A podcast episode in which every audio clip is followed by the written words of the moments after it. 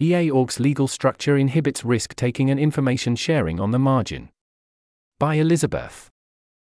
Heading What is fiscal sponsorship? It's fairly common for EA orgs to provide fiscal sponsorship to other EA orgs. Wait, no, that sentence is not quite right. The more accurate sentence is that there are very few EA organizations, in the legal sense. Most of what you think of as orgs are projects that are legally hosted by a single org, and which governments therefore consider to be one legal entity. The King umbrella is Effective Ventures Foundation, which hosts CEA, 80K, Longview, EA Funds, Giving What We Can, Asterisk Magazine, Center for Governance of AI, Forethought Foundation, Non-Trivial, and Blue Dot Impact. Posts on the castle also describe it as an EVF project, although it's not listed on the website. Rethink Priorities has a program specifically to provide sponsorship to groups that need it. Less Wrong Lightcone is hosted by CFAR and have sponsored at least one project themselves. Source: Me. It was my project. Fiscal sponsorship has a number of advantages. It gets you the privileges of being a registered nonprofit, 501c3 in the US, without the time consuming and expensive paperwork. That's a big deal if the project is small, time limited, like mine was, or is an experiment you might abandon if you don't see results in 4 months. Even for large projects or roughly orgs, sharing a formal legal structure makes it easier to share resources like HR departments and accountants. In the short term, Forming a legally independent organization seems like a lot of money and effort for the privilege of doing more paperwork. Heading The downsides of fiscal sponsorship are numerous and grow as the projects involved do. The public is rightly suspicious about projects that share a legal entity claiming to be independent, so bad PR for one risks splash damage for all. The government is very confident in its belief that you are the same legal entity, so legal risks are shared almost equally. I am Natala Wire. So sharing a legal structure automatically shares risk. That may be fixable, but the fix comes at its own cost. The easiest thing to do is just take fewer risks. Don't buy retreat centers that could be described as lavish. And absolutely, 100%, don't voluntarily share any information about your interactions with FTX, especially if the benefits to doing so are intangible. So some amount of value is lost because the risk was worth it for an individual or small org, but not to the collective. It is killing me that I couldn't follow the rule of three with that list, but it turns out there aren't that many legible, publicly visible examples of decisions to not share information. And then there are the coordination costs.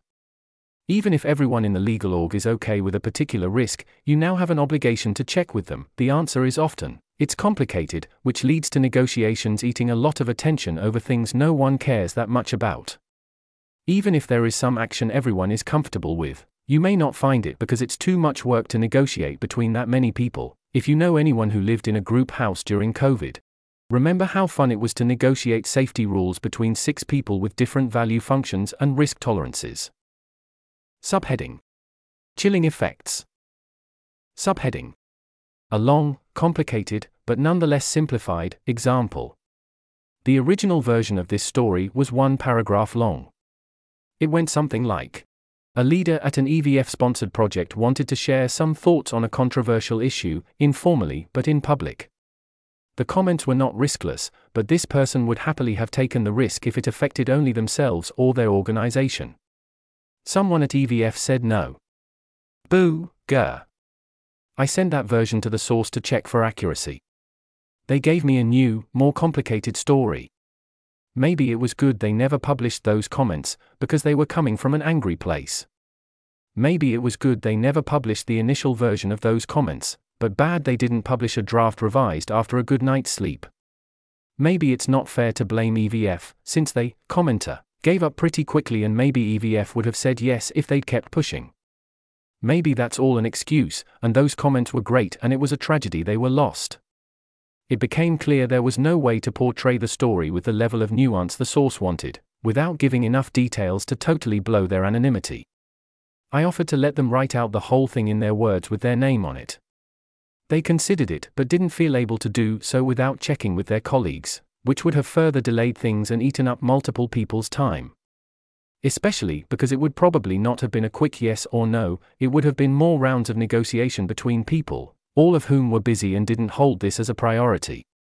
I told them not to bother, because it was unnecessary. The fact that it is so difficult to share enough information to even figure out if the comments were net positive or negative, and how that would change if projects didn't share fiscal sponsorship, is already on display. So I wrote up this story of trying to share the original example. Subheading Other examples. As reported by Oliver Habryka, Will MacAskill has written up reflections on the SBF debacle, but EVF told him not to publish. There's an image here in the text. Luke Freeman, executive director at Giving What We Can, said that the EVF board ordered a cessation of the Giving What We Can pledge drive in the wake of the FTX explosion, and explicitly ascribed this to the EVF board making a conservative rule and not having time to review exceptions. There's an image here in the text. I object to this way less than to the censorship.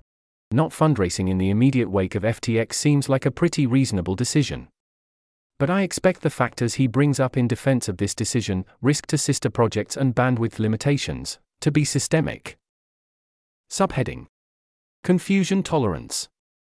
There's another issue with fiscal sponsorship.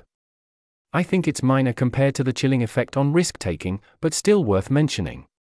One side effect of sharing a legal structure is that people doing business with Project P, for example 80K, or Longview, will receive checks, invoices, or other paperwork that uses the name of sponsoring organization O, for example EVF. This might look sketchy at first, but then someone explains fiscal sponsorship to you and you accept it. Which is why it didn't raise any alarm bells for me when my first check from the FTX Future Fund, Regranter program, came via CEA, and the second used the name North Dimensions. I've gotten lots of checks that didn't match the organization's name, so I mumbled something about EA's lack of professionalism and moved on with my day. What has come out since is that North Dimensions was a pre existing company FTX bought in order to use its bank account, and that bank account was shared between FTX and Alameda in ways that have to have been inappropriate. Note I haven't attempted to nail down the details of that bank account or my grants and may have gotten something wrong. I don't think any individual error would contradict my claim that training people to accept misdirection creates cover for malfeasance. The fact that the situation breeds errors is the point. Heading Conclusion I think EA should grapple with the risk creation and risk aversion caused by fiscal sponsorship, especially umbrella orgs, and how those trade off against the benefits. This is hard because the benefits of sponsorship are legible and predictable, and the costs are nebulous and erratic but that makes it all the more important to deliberately investigate them. My guess is that this will show that having multiple large orgs share a legal structure is not worth it, but using sponsorship for short term projects or a launching pad will continue to make sense. Maybe I'm wrong though, we can't know until we check. This article was narrated by Type 3 Audio for Less Wrong. It was first published on November 5, 2023. To report an issue or give feedback on this narration, go to t3a.is.